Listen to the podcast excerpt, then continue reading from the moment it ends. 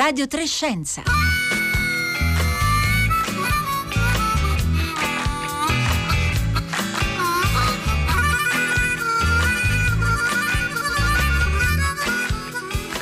Buongiorno da Marco Motta e bentornati all'ascolto di Radio Trescenza. Giovedì 18 giugno si avvicina eh, il solstizio d'estate che quest'anno sarà una giornata particolarmente ricca di eventi, a cominciare dalla Festa Nazionale del Solstizio d'estate, una maratona web in programma dalle 5.30 alle 23 di sabato prossimo 20 giugno, un percorso lungo eh, tutto il nostro paese, inseguendo il sole tra menir meridiani nelle basiliche, nuraghi e grotte grotte, di cui domani qui a Radio Trescenza anticiperemo alcune tappe. Oggi invece avremo ospiti due tra i protagonisti di un'altra diretta web dal titolo Solstizio di Scienza, organizzata appunto il giorno del solstizio d'estate dal National Geographic Festival eh, delle Scienze, due esperti di ambienti estremi per quanto molto diversi tra loro, lo spazio e le comete da una parte e le regioni artiche dall'altra. Allora, se volete partecipare come sempre alla nostra diretta potete scriverci un messaggio o un WhatsApp al 335 56 34 296 oppure via Facebook e Twitter.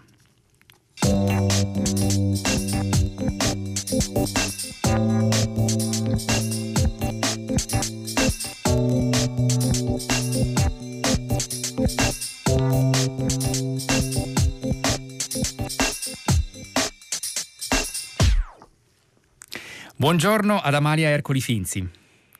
Buongiorno a voi e grazie per essere con noi. La signora delle comete, come recita il titolo di un libro di Tommaso eh, Tirelli pubblicato da Dedalo Edizioni del 2018 in cui si raccontano intrighi e misteri della missione spaziale Rosetta di cui Amalia Ercoli Finzi è stata, lo ricorderete, una delle eh, protagoniste, prima laureata in ingegneria aeronautica in Italia, per molti anni docente di meccanica orbitale al Politecnico di Milano, responsabile dello strumento del trapano del lander file che atterrò sulla cometa Churimov-Gerasimenko alla fine del 2014, lo raccontammo in varie puntate anche qui a Radio Trescenza. Intanto Maria Ercoli Finzi, noi ricordiamo bene il 30 settembre del 2016 quando l'ESA, l'Agenzia Spaziale Europea, dichiarò ufficialmente chiusa eh, la missione, noi tutti lo vivemmo con no. un pizzico di nostalgia. E, e allora le chiedo se anche lei ha un po' di nostalgia di file, di Rosetta, de, del lavoro di ricerca che è durato molti anni per preparare quella missione.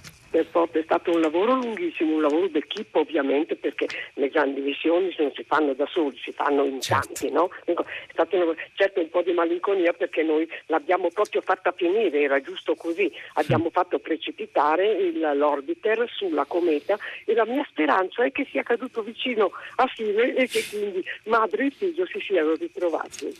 E vivano in, in compagnia, diciamo, questo, eh, questo eterno permanere sulla cometa, eterno no, no, non sarà eterno, però insomma questo lungo permanere sulla eh, cometa eh, Churimov-Gerasimenko. Eh, Amalia Ercoli Finzi nel 2018 tra l'altro l'Unione Astronomica Internazionale le ha dedicato un asteroide che da allora eh, si chiama Amalia Finzi, di solito hanno dei, dei, delle denominazioni fatte da, da, da cifre, da date a seconda del momento in cui sono stati individuati quanto dista questo asteroide da noi più o meno? Il mio asteroide è, è bravo, quello che posso dire è bravo. È nella fascia degli asteroidi, ovviamente nella fascia principale, non, non, crea nessun problema per la Terra, lei sa che gli asteroidi po- possono ogni tanto decidere di eh, cambiare il loro cammino e di andare vicino alla Terra. Ecco, il mio asteroide è proprio bravo, quindi sta lì, si muove, ci aspetta, ci aspetta, mi aspetta nel senso che quando io sarò dalla parte di là guarderò e vedrò anche l'asteroide. E sono molto orgogliosa di avere un asteroide che porta il mio nome. Si comporta bene, insomma, questo asteroide Amalia eh, Finzi. Allora, Amalia Mercoli Finzi, lei sarà la protagonista del, dell'evento di apertura di Solstizio di Scienza che citavamo prima, organizzato appunto dal National Geographic Festival delle Scienze che si sarebbe dovuto tenere nell'aprile scorso e che si è trasformato eh, in un evento digitale, anzi molti eventi digitali che eh, si susseguiranno a partire appunto da sabato eh, prossimo 20 eh, giugno fino eh, a novembre. E lei sarà la protagonista dell'evento di apertura di Solstizio di Scienza insieme alla virologa eh, dell'Istituto Spallanzani di Roma Maria Rosaria Capobianchi, al vice sindaco di Roma Luca Bergamo. E ragionerete attorno alla domanda perché la scienza, che è stata lanciata eh, già alcune settimane fa da Vittorio eh, Bo e c'è un sito eh, di cui abbiamo anche parlato qualche eh, giorno fa che troverete anche linkato sul nostro sito radiotrescienza.rai.it, un sito che raccoglie molte interessanti risposte a questa domanda. Allora le chiedo di provare ad anticiparci un po' quale sarà la sua risposta a questa domanda sabato prossimo. Intanto è bellissimo il fatto che tutto questo si tenga il 20 di giugno che è il solstizio d'estate, il giorno più lungo che abbiamo. Ed è lungo tanto perché a Milano il 20 durerà eh, 15 ore e tre quarti, 15 ore e 45 minuti, quindi praticamente il doppio di quanto dura il giorno del, più o meno il doppio di quanto dura il giorno, la parte eh, luminosa del giorno, illuminato del giorno, del, del solstizio d'inverno. Quindi per me è una meraviglia. Siccome quello che è importante per vivere bene è la luce, diciamo che le giornate lunghe sono proprio quelle che ci caratterizzano giorni di serenità e di felicità. Allora, eh, noi seguiamo il sole in questa chiacchierata che facciamo il giorno 20, appunto ci saranno tanti testimoni che raccontano appunto poi le bellezze, come è stato trattato il, eh, queste notti, come sono state trattate queste notti bianche in, um, nella letteratura, nel ma a noi è stato proprio chiesto, in particolare a me, è stato chiesto perché la scienza. Allora siamo siamo in un momento in cui si crede nella scienza. Eh, la scienza, gli scienziati hanno un compito importantissimo perché vede, noi, noi dico noi, l'umanità, sistema, nell'universo siamo niente. Niente vuol dire che la Terra è un pianeta piccolissimo, il sistema solare è un sistema molto molto molto piccolo e che sta collocato tra l'altro veramente molto male nella nostra galassia, la Via Lattea, no? veramente molto male perché noi siamo su una della galassia, la, la Via Lattea è una galassia spirale con dei bracci, noi siamo su uno dei bracci minori quindi neanche vicini al centro, proprio siamo davvero periferici, insomma. Ecco, sì, quindi noi in realtà non contiamo niente se non che abbiamo due grandi cose che distinguono l'umanità, che sono il cervello e il cuore. Quindi noi siamo così grandi per quello che siamo perché abbiamo l'intelligenza e il sentimento e quindi questo è quello che, ci, che fa di noi qualcosa di speciale in tutto l'universo. In particolare con la nostra intelligenza, le nostre capacità intellettive, noi facciamo scienza. E scienza vuol dire più che altro ricercare. La prima cosa che fa lo scienziato è porsi delle domande, prima ancora di cercare le soluzioni. Dopo, dopo vengono, viene la ricerca delle soluzioni, perché chiaramente eh, noi facciamo scienza perché siamo ispirati, però non sempre fare scienza vuol dire fare qualche cosa di interesse in quel momento tante volte si fa ricerca scientifica, si è fatta ricerca scientifica in momenti in cui i risultati che si sono ottenuti non erano, non erano eh, apprezzati perché non era il momento buono. Guardi, le cito la trave di Eulero, no? Quella, se lei prende un bastone e lo comprime, il carico, carico critico lo comprime, il bastone si, si flette, mm-hmm. si deforma. Ecco, al momento questo tipo di ricerca non aveva nessun interesse perché eh, al momento si facevano le case con i muri molto robusti, tutti di sasso, di pietra, così, quindi non era importante. Quando sono, eh, sono, utilizzate le strutture in ferro, chiamiamole così, quindi in negozio, ecco che la ricerca di Eulero è diventata importantissima. Quindi per ricercare, bisogna fare ricerca, bisogna avere un animo libero, un animo che eh, non ha, non ha, vincoli, non ha soprattutto nessun vincolo politico, nessuna cosa. La ricerca deve essere completamente libera. E io dico che è proprio la, quello che connota il, il, genere umano rispetto a la, tutti gli altri esseri viventi che ci sono sulla Terra. Quindi faremo la, la, scienza è importantissima. La scienza è importantissima, la libertà della ricerca, della la ricerca in tutte le direzioni, come eh, ci eh, sottolineava insomma, Amalia Ercoli eh, Finzi, quindi della ricerca di base magari, di cui magari non, non, sappiamo intuire al momento eh, le potenzialità e che invece poi eh, si potrà rivelare eh, fondamentale. Lei diceva appunto quanto abbiamo capito anche in questo periodo dell'importanza delle, della scienza e della ricerca scientifica. Amalia Ercoli Finzi, posso chiederle come ha vissuto questo, periodi, questo periodo della pandemia, questi mesi? Devo dire che ehm, dato il mio carattere e tanti interessi che ho, per me è stato un periodo di grande meditazione, grandi attività, anche attività spesso telematica, perché il, mh, non è riuscito a fermarmi, ecco, anche se ho avuto una strana sensazione del tempo. Mi sembrava, siccome sono in un eremo, no? perché 83 anni dan, dicono che sono in un'età un po' pericolosa no? e quindi come tale non posso espormi poi neanche troppo a questo benedetto Covid-19 che ci sta tormentando.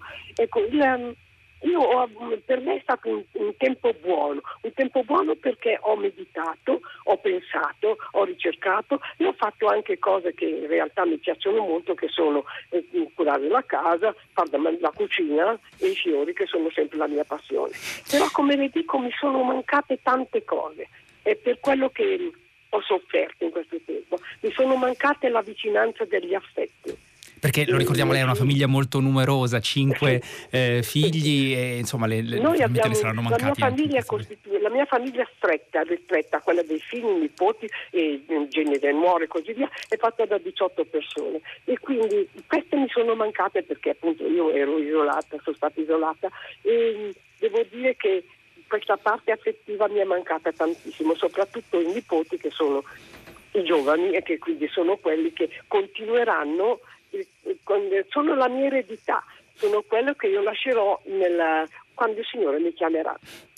Eh, Amalia Ercoli Finzi, naturalmente speriamo che li, li possa eh, riabbracciare eh, presto i, i, suoi nipoti e i suoi eh, figli. Le vorrei chiedere però, abbiamo ragionato sulla eh, sulla domanda di, di, partenza di questo incontro eh, che la vedrà protagonista dell'evento Solstizio di Scienza. Perché la scienza? Ora non vorrei farlo diventare un tormentone, però le vorrei, vorrei riformulare la domanda anche nei termini del, del, del, chiederle perché lo spazio, perché la ricerca spaziale. Lei un po' ha già anticipato in quello che ci diceva prima una risposta, però lo sappiamo molto spesso si dice ma perché investire tanto nelle missioni spaziali che durano decenni? che richiedono anni e anni di ricerca, forti eh, investimenti. Allora lei è forse la persona migliore con tutta la sua esperienza per darci una risposta a questa domanda.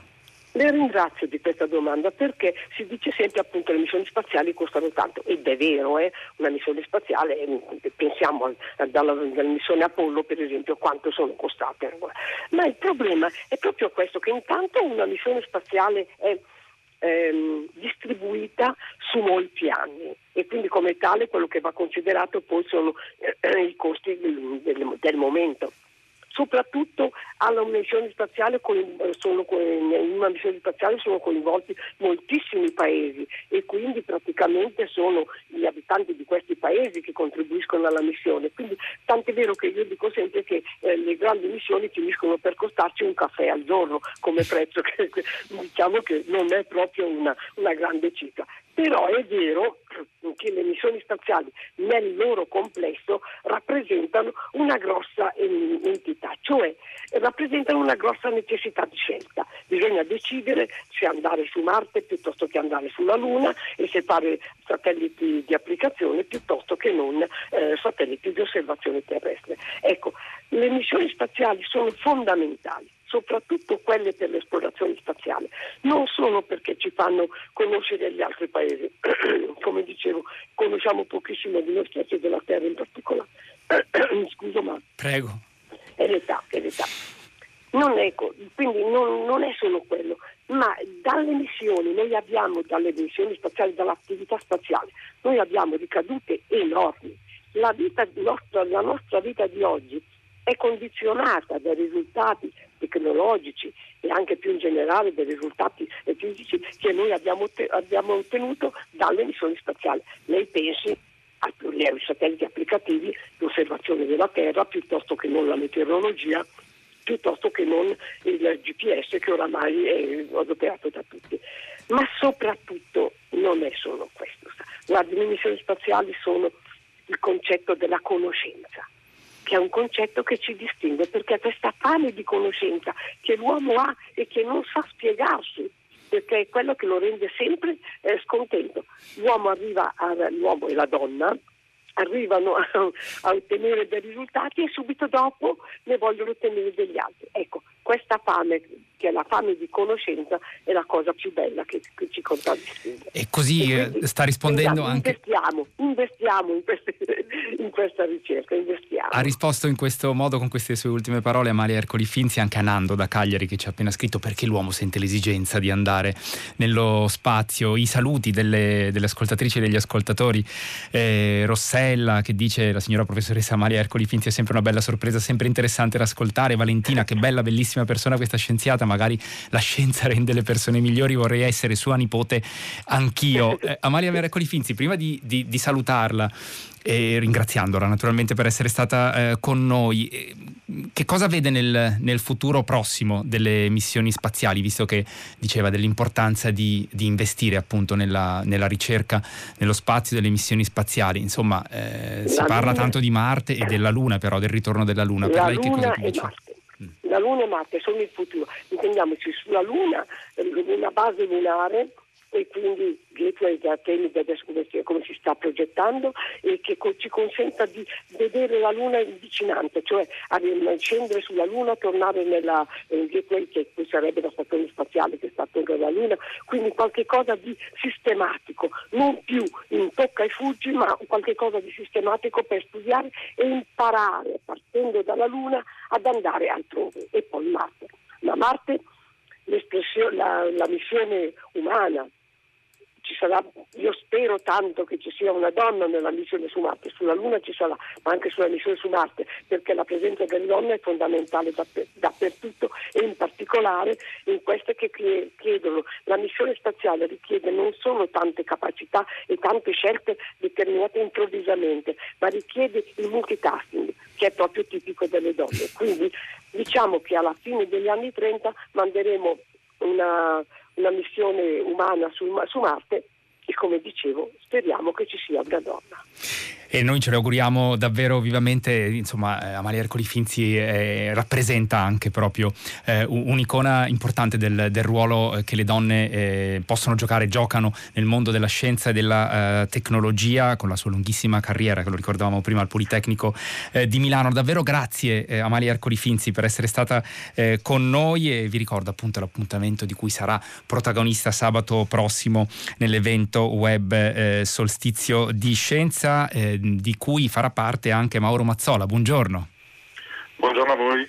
E grazie per essere con noi. Mauro Mazzola è ricercatore all'Istituto di Scienze Polari, Istituto di Scienze dell'Atmosfera e del Clima del CNR ed è un assiduo frequentatore, diciamo così, della base artica del CNR dirigibile Italia, Ani Olesund, alle isole eh, Svalbard. Allora, Mauro Mazzola, intanto di solito lei quanto tempo trascorre quando so che appunto ci va spesso almeno un paio di volte eh, l'anno, quanto tempo trascorre lassù?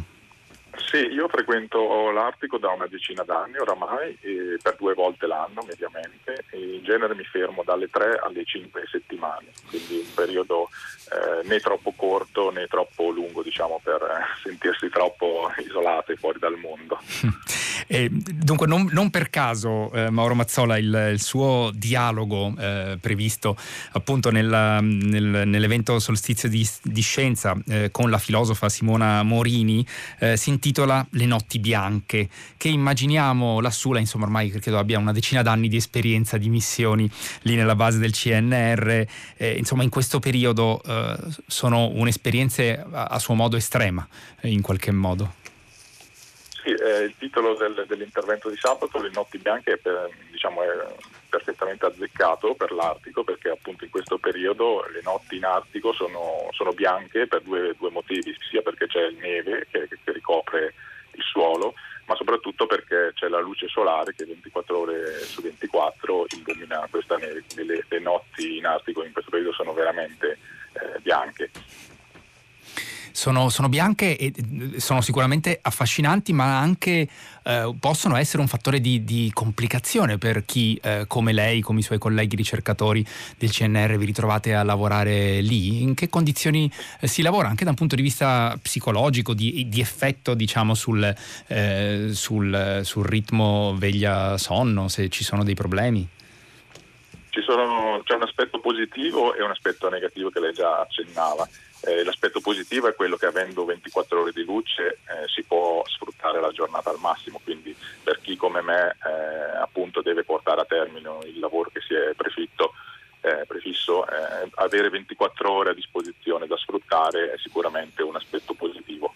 Dall'altra parte però spesso succede di non accorgersi che il tempo passa, quindi di ritrovarsi a, a tarda notte, diciamo, ancora ben svegli e pimpanti davanti al computer e, e, non avere la sensazione, appunto, non avere lo stimolo di, di, andare, di andare, a dormire. Per questo bisogna un minimo forzarsi a, a guardare l'orologio a una certa ora, eh, chiudere tutte le tapparelle e staccare.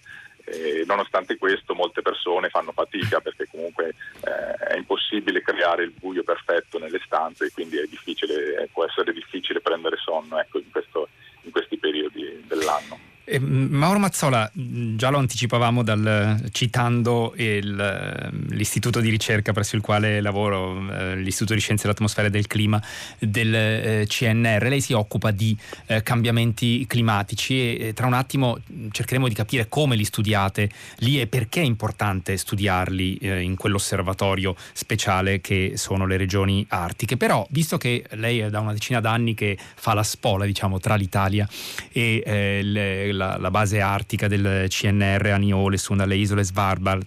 Le vorrei chiedere se e come è cambiato il paesaggio intorno uh, a lei, a voi che lavorate lì per effetto uh, del, del, cambiamento climatico, del, dell'innalzamento delle temperature che è particolarmente accentuato in quelle regioni.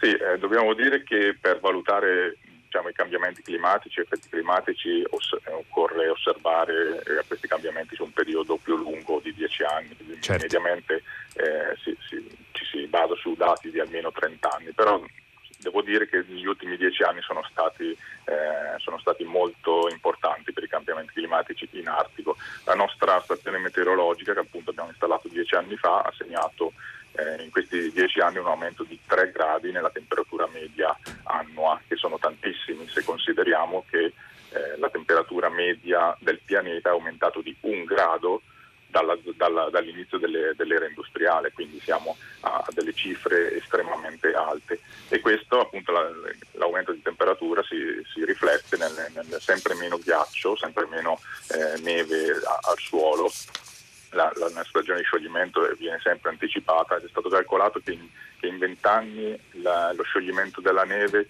è stato anticipato di circa una decina di giorni, quindi si scioglie sempre meno, oltre naturalmente al, al ritiro dei, dei, più, dei principali ghiacciai. Io adesso parlo delle Svalbard, ma questo è valido più o meno in tutto l'Artico. Ecco. Mm.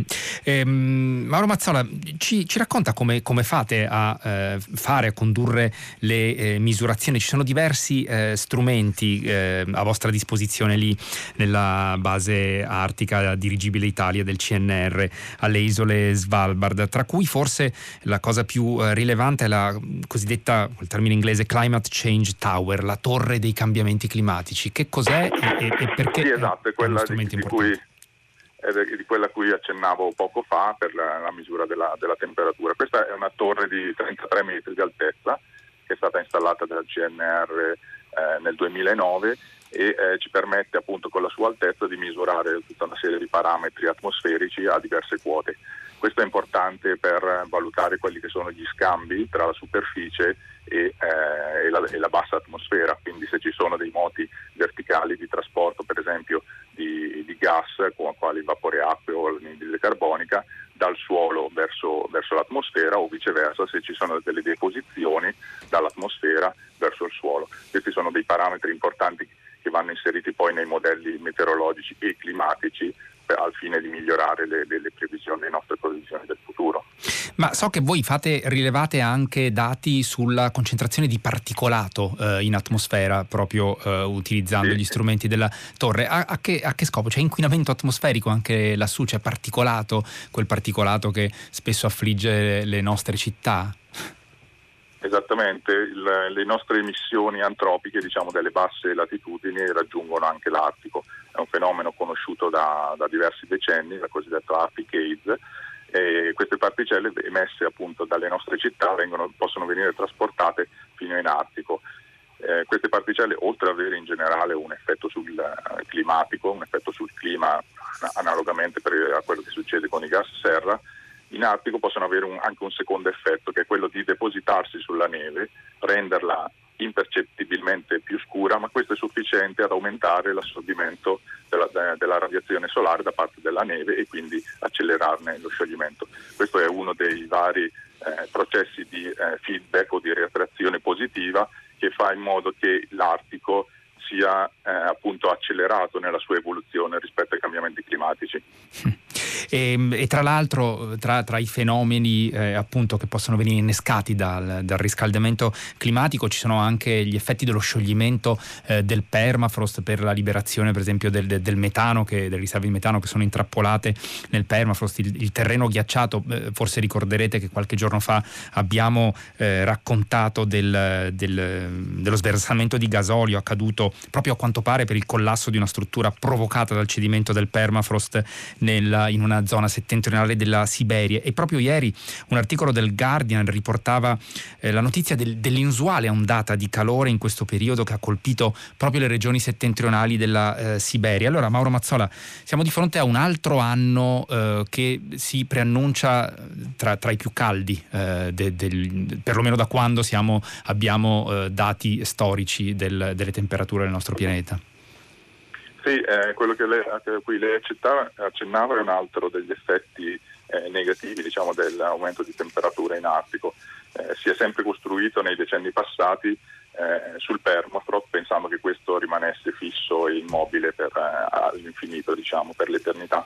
In realtà eh, questo terreno ghiacciato si sta piano piano sciogliendo e, e questo problema esiste un pochino in tutto l'Artico, anche alle Svalbard stesse eh, c'è un grande lavoro di, di, diciamo, di, ristrutturazione degli edifici legato a questo problema. In generale appunto, la temperatura eh, in Artico sta aumentando molto velocemente e abbiamo visto appunto, l'anno scorso in Groenlandia, quest'anno in Siberia, delle, delle situazioni estreme in cui si hanno temperature in alcuni casi anche 20 gradi sopra la, quella che è la media diciamo, climatologica per, per il luogo. E quindi insomma una situazione da, da monitorare e da ricordare perché gli, gli effetti dei cambiamenti eh, climatici sono uh, destinati a uh, sentirsi, a farsi sentire eh, sempre di più nei prossimi anni. Mauro Mazzola, quando uh, tornerà lì nelle, nella, nella, base artica del CNR a Nioles, dalle isole Svalbard? spero di tornarci a settembre perché con questa situazione del Covid-19 non è, non è garantito. Dovevo, dovevo, fare visita alla nostra stazione in aprile, in primavera, ma la missione è stata cancellata per ovvi, per ovvi motivi. Speriamo che a settembre sia possibile insomma, tornare. Le auguriamo davvero di poterci tornare con i suoi colleghi perché il lavoro eh, che fate, eh, come abbiamo capito, è fondamentale anche proprio del monitoraggio dei cambiamenti climatici in quella regione così sensibile che è la regione artica. Grazie davvero per essere stato con noi, Mauro Mazzola, lo ricordo, ricercatore all'Istituto di Scienze Polari e all'Istituto di Scienze dell'Atmosfera e del Clima del eh, CNR. Qual è l'indirizzo esatto di Solstizio di Scienza? Ci chiede un ascoltatore, troverete i riferimenti della diretta di eh, sabato di questo evento organizzato dal National Geographic Festival delle Scienze sul nostro sito radiotrescienza.rai.it e noi nel frattempo siamo arrivati alla fine di questa puntata di Radio Trescenza. Io ringrazio Anna Maria Giordano che era oggi in eh, regia, Luciano eh, Panici alla parte tecnica e naturalmente tutto il gruppo di eh, Radio Trescenza, Francesca eh, Buoninconti, Roberta Fulci e eh, Rossella eh, Panarese. Adesso arriva il concerto del mattino e da Marco Motto le auguro di una buona giornata all'ascolto di Radio 3.